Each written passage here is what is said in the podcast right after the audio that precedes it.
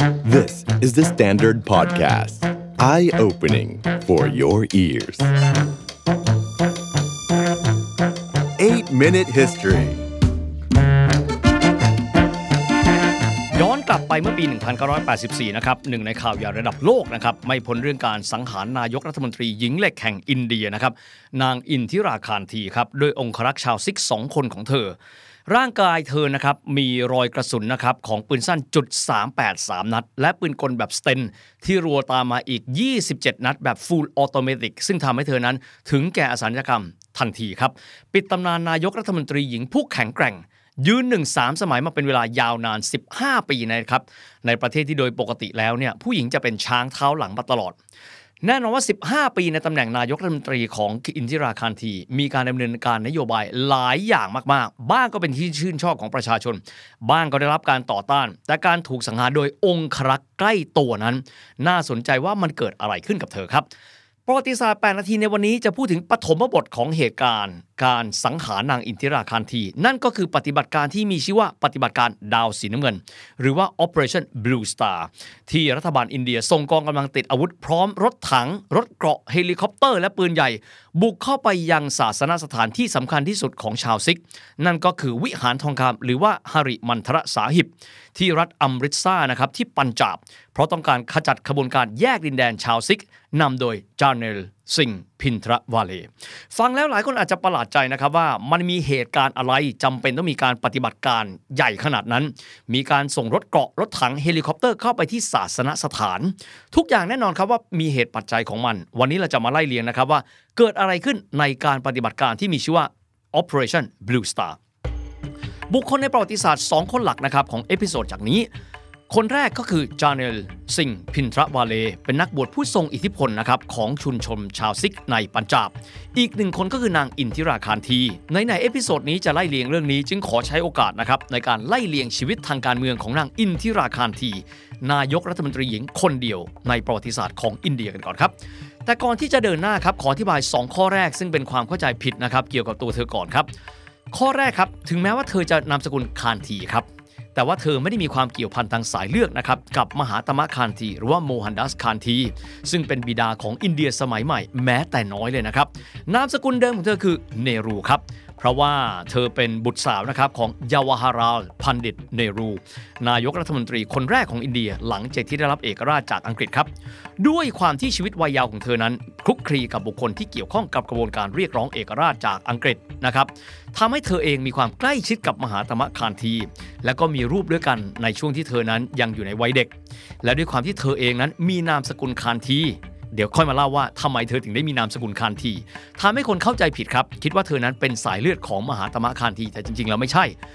ประการที่ 2 ครับ เธอไม่ใช่นายกรัฐมนตรีหญิงที่มาจากการเลือกตั้งคนแรกของโลกนะครับแต่ว่าก่อนหน้าของเธอนั้นเนยมีมาแล้ว2คนครับ คนแรกครับชื่อว่าเคเทคอันชิมาโทกานะครับแห่งสาธารณรัฐทุวัน ตอนนี้ไม่มีแล้วนะครับเพราะกลายเป็นส่วนหนึ่งแล้วเนี่ยนะครับของรัฐในเอเชียกลาง ซึ่งก็เป็นรัฐที่อยู่ระหว่างมองโกเลียกับรัสเซียนะครับสำหรับคนที่เป็นผู้นำหญิงนะครับคนแรกที่มาจากการเลือกตั้งที่ประเทศนั้นยังคงอยู่ นั่นก็คือผู้นำหญิงของศรีลังกาครับ เธอมีชื่อว่าสิริมาโวบันดรานายิเกครับ หลังจากนั้นครับ ก็จะเป็นอินทิราคานธีเป็นคนที่ 3 ส่วนมาร์กาเรตแทตเชอร์นั้นเป็นคนที่ 7 นะครับ น่าสนใจนะครับว่าในกรอบเวลาประมาณทศวรรษที่ 70 ปลาย 80 ต้นนั้น ก็เป็นช่วงที่ 2 หญิงเหล็กครับ ก็คืออินทิราคานธีกับมาร์กาเรตแทตเชอร์นั้นดำรงตำแหน่งนายกรัฐมนตรีในกรอบเวลาเดียวกันด้วยครับทีนี้ครับ เรามาเริ่มต้นกันที่นางอินทิราคานธีกันก่อนนะครับ แล้วถึงเวลาหนึ่งเราจะนำไปสู่บุคคลสำคัญนะครับ ในเหตุการณ์ Operation Blue Star ก็คือจาเนลซิงพินทรวาเลต่อไปด้วย อินทิราคานธีเกิดขึ้นในปี 1917 นะครับ ปีเกิดของเธอก็คงจะเราพอจะทราบได้นะครับว่าเป็นปีที่อินเดียนั้นอยู่ภายใต้ British Rule แล้วก็อยู่ในช่วงนะครับที่ชาวอินเดียนะเริ่มต้นในการเรียกร้องเอกราชจาก British Empire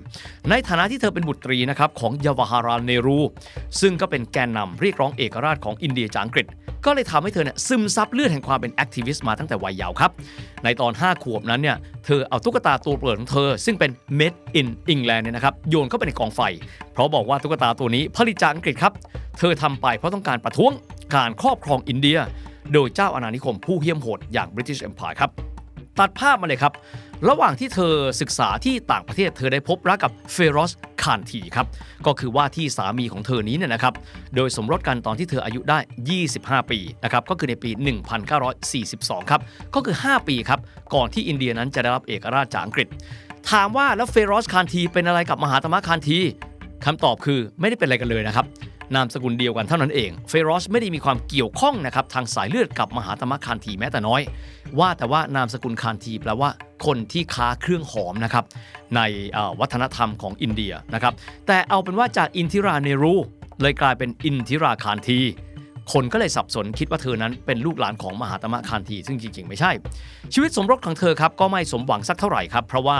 หลังจากสมรสกันแล้ว ทั้งสองฝ่ายก็แยกกันอยู่ และสามีของเธอก็เสียชีวิตก่อนวัยอันควร แต่สองคนก็มีลูกชายด้วยกันเนี่ยนะครับสองคนด้วยกัน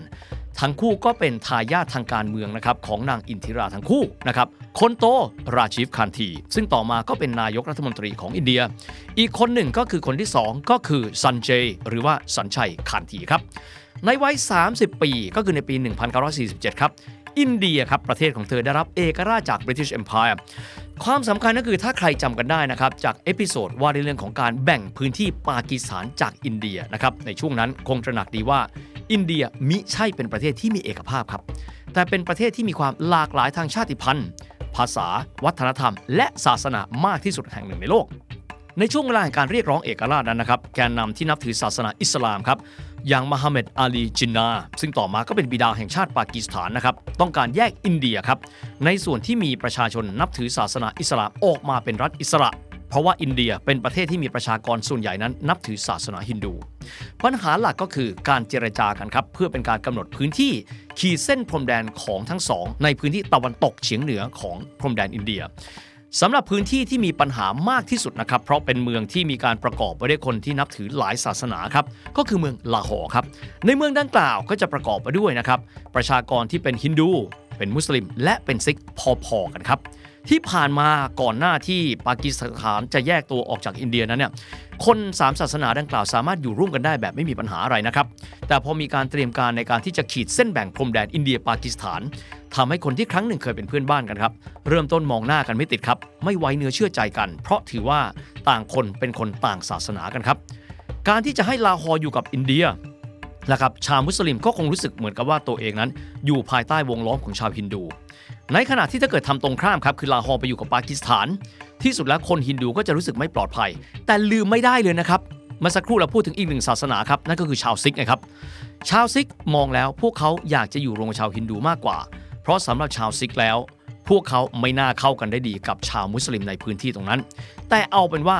เส้นแบ่งพรมแดนนะครับทำโดยทนายความชาวอังกฤษที่มีชื่อว่าไซริลแรดคลิฟนะครับที่บอกว่า เป็นการขีดเส้นแดนที่เหมาะสมที่สุด นั่นคือการทำให้ลาฮอร์นั้นไปเป็นส่วนหนึ่งของปากีสถานนะครับและไม่ได้อยู่กับอินเดีย ผลก็คือผู้คนฮินดูครับย้ายจากลาฮอร์นะครับที่ปากีสถานมาอยู่ฝั่งเดียวกับอินเดีย ในขณะที่ชาวมุสลิมเองก็เดินทางสวนสลับทิศกันแหละครับ ระหว่างการอพยพนะครับของคนนับล้านคนในเวลานั้น ว่ากันว่ามีการไล่ฆ่ากันตลอดทาง และมีคนเสียชีวิตเป็นหลักแสนคนทีเดียว การตายนะครับของมหาตมะคานธีหรือว่าบาปูจีบิดาแห่งเอกราชอินเดีย ก็ด้วยสาเหตุนี้แหละครับที่ชาวฮินดูบางคน ไม่พอใจคานธีครับที่ไม่แสดงท่าทีแข็งกร้าวต่อกรณีนี้หันมาดูชาวซิกข์กันบ้าง เพราะเดี๋ยวเราจะคุยนะครับ ถึงเรื่องของปฏิบัติการ Blue Star ที่มีความเกี่ยวข้องกับชาวซิกข์ที่ปัญจาบ ชาวซิกข์บางส่วนครับอพยพจากลาฮอร์ก็คือปากีสถานเข้ามาสู่อินเดียครับ ส่วนหนึ่งเพราะว่าศูนย์กลางทางศาสนาซิกข์ ก็คือวิหารทองคำหรือว่าฮาริมันทรสาหิบนั้น อยู่ที่อัมริตซาร์ในปัญจาบในอินเดียนี่แหละครับ แต่แน่นอนนะครับว่าไม่ใช่ทุกคนที่เชื่อว่าการอยู่ร่วมกันนะครับกับชาวอินเดียที่เป็นฮินดูคือสิ่งที่ดีที่สุดสำหรับชาวซิกข์ มีแนวความคิดของบางกลุ่มครับ ที่เชื่อว่าชาวซิกข์เอง ต้องมีรัฐเอกราชเป็นของตัวเอง ที่เรียกว่าคาลิสถาน กระบวนการนี้ค่อยๆต่อก่อตัวขึ้นทีละน้อยครับ และแน่นอนว่าในสังคมที่เป็นประชาธิปไตย และยอมรับแนวความเห็นต่าง รวมถึงการยอมรับพรรคการเมืองที่มีแนวความคิดในรูปแบบการแบ่งแยกดินแดน ก็อยู่ในสภาสูงของอินเดียไม่ว่าจะเป็นสภาสูง รัชยสภา หรือว่าสภาล่างหรือว่าโลกาสภาเช่นเดียวกัน เดี๋ยวตรงนั้นค่อยกลับมาคุยในเรื่องของการเมืองอินเดียในช่วงปี 70-80 ที่เป็นพื้นฐานของการทำความเข้าใจกับปฏิบัติการดาวสีน้ำเงินครับ แต่ว่ามีความน่าสนใจอย่างนะครับว่าธงชาติอินเดียนะครับมีธรรมจักรครับ อยู่ตรงกลางธงชาติ สาเหตุเป็นเพราะว่าไม่ใช่เพราะว่าอินเดียมีสัดส่วนชาวพุทธเยอะนะครับเพราะชาวพุทธในอินเดียมีแค่ 0.2%เท่านั้นเอง แต่เป็นเพราะว่าชาวอินเดียต้องการใช้สัญลักษณ์ของพระเจ้าอโศกมหาราช ซึ่งถือว่าเป็นยุคที่รุ่งเรืองที่สุดของอินเดียนั้น อยู่บนธงของตนเองนะครับและธรรมจักรก็ถือว่าเป็นส่วนหนึ่งของอโศกธรรมจักรนะครับที่นำเข้ามาเป็นตัวแทนของยุครุ่งเรืองที่สุดของอินเดียนี่แหละครับ กลับมาที่การเมืองอินเดียกันบ้างหลังได้รับเอกราชแล้วครับ นายกรัฐมนตรีคนแรกของอินเดียก็คือเยาวาราลเนรูก็คือบิดาของนางอินทิราครับท่ามกลางสงครามเย็นนั้นเนห์รูแห่งพรรคคองเกรสของอินเดีย เลือกที่จะไม่ฝักใฝ่ฝ่ายใดครับ ที่เรียกกันว่า non alignment ที่มีผู้นำหลายหลายประเทศเลยในช่วงเวลานั้นทำแบบเดียวกันครับ เช่น ติโตของยูโกสลาเวียซูการ์โนของอินโดนีเซียครับ อินทิราคานธีเองก้าวเข้าสู่การเมืองในฐานะผู้ช่วยนายกรัฐมนตรี ก็คือผู้ช่วยของพ่อเธอเองก็คือยาวาหะราลเนห์รู พ่อของเธอนะครับดำเนินนโยบายแบบสังคมนิยมนะครับเพราะว่าเอียงเข้าข้างสหภาพโซเวียต ถึงแม้ว่าจะประกาศตัวว่าเป็นกลางก็ตามแต่ พ่อของเธอคือยาวาหะราลบัณฑิตเนห์รู ถึงแก่อสัญกรรมในปี 1964 นะครับ ต่อมาครับก็คือทางด้านของลาลบาฮาดูร์ชาสตรีเข้ามาดำรงตำแหน่งนายกรัฐมนตรีแทน ในเวลานั้นเธอในฐานะนักการเมืองหน้าใหม่ ได้รับตำแหน่งรัฐมนตรีครับ เธอดำรงตำแหน่งรัฐมนตรีกระทรวงสื่อสาร เผยแพร่กระจายเสียง แต่แล้วครับนายกรัฐมนตรีชาสตรีถึงแก่อสัญกรรม หลังจากดำรงตำแหน่งเพียงแค่ 2 ปีเท่านั้นเองพรรคคองเกรสครับนำโดยคูมาวารัศมีนะครับคามารัชนักการเมืองลายครามที่มีฉายาว่า King Maker เล่นบท Queen Maker ครับ ผลักดันให้อินทิราคารทีนักการเมืองหน้าใหม่ เป็นผู้นำพรรคคองเกรส มีความหมายว่าเธอในวัย 49 ปี เป็นบุคคลที่ถูกเลือกสรรจากพรรคคองเกรส ว่าเหมาะสมกับการเป็นนายกรัฐมนตรีคนที่ 3 ของอินเดีย หลายฝ่ายเชื่อแบบนี้ครับ ที่ทางด้านของคามารัชปั้นเธอให้เป็นนายกรัฐมนตรี เพราะมองว่าเธอนั้นเป็นคนหัวอ่อน หลายคนมองเธอและเรียกเธอด้วยภาษาฮินดีว่ากุงกีกุริยาที่แปลว่าตุ๊กตางงง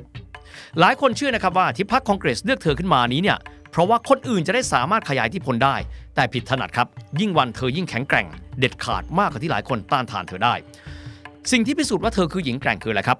ระหว่างการดำรงตำแหน่งนายกรัฐมนตรีของเธอ 3 สมัย มีสงครามนะครับสามครั้งด้วยกันครับ ครั้งแรกครับก็คือความตึงเครียดระหว่างชายแดน จีนกับอินเดียที่รัฐสิกขิมครับในปี 1967 ที่เธอดำรงตำแหน่งได้แค่ ปีแรกเท่านั้นเอง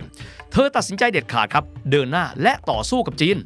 และสามารถเอาชนะยึดพื้นที่สิกขิมได้สำเร็จ ด้วยความสูญเสียที่น้อยกว่าจีน 3 เท่า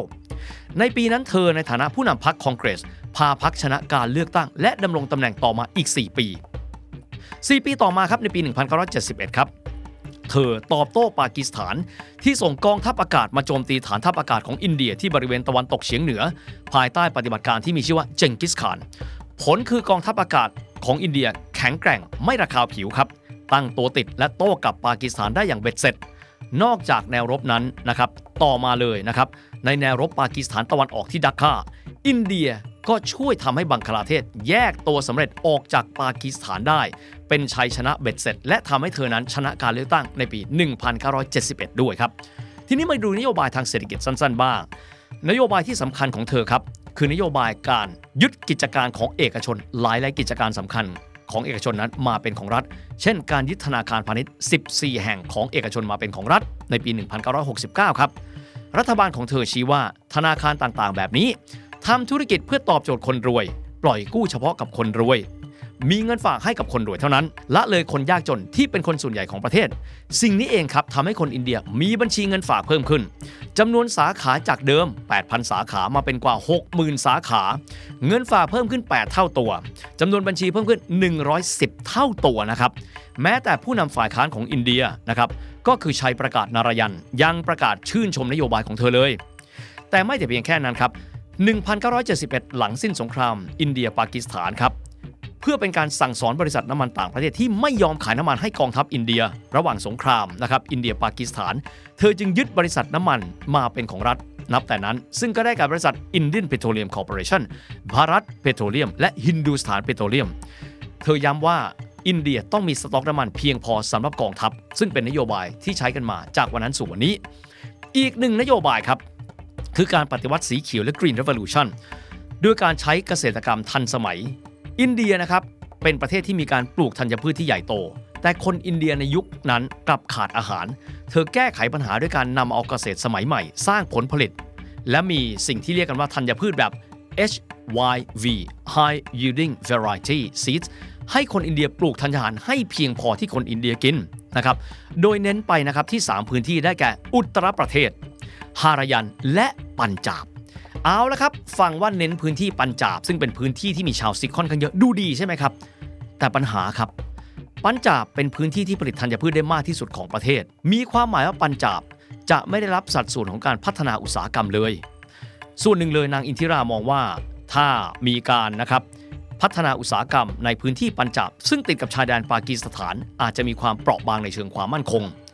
ในขณะที่คนพื้นที่นั้นครับคนปัญจาบมีการศึกษาสูงขึ้น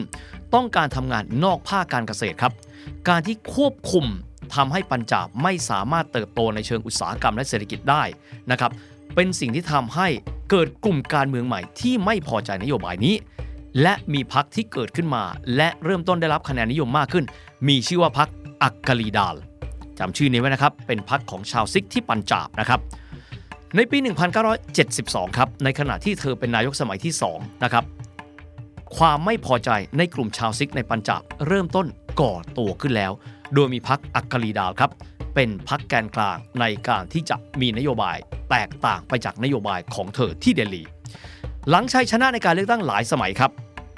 ในปี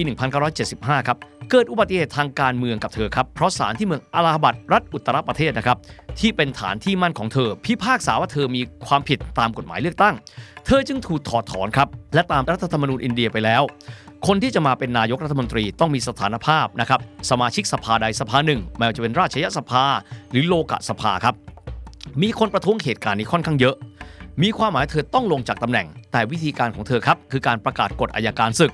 ทำให้เธอดำรงตำแหน่งต่อไปจนทั้งถึงปี 1977 ครับ และระหว่างที่เธอดำรงตำแหน่งในช่วงนั้น เธอก็ขจัดคู่แข่งการเมืองไปทีละน้อยทีละน้อย แต่ที่สุดครับในปี 1977 ครับพรรคของเธอคือคอนเกรสพ่ายแพ้การเลือกตั้ง ต่อพรรคภารัติยาจานาตาซังนะครับพรรคนี้หลายคนจะบอกว่าชื่อไม่คุ้นเลย ก็คือพรรคต้นสังกัดของนายกรัฐมนตรีคนปัจจุบันนเรนทราโมดีนี่แหละครับในครั้งนั้นครับพรรคภารัติยาจานาตะได้คะแนนเสียง 350 ที่นั่งนะครับในขณะที่คอนเกรสของเธอ มีเพียงแค่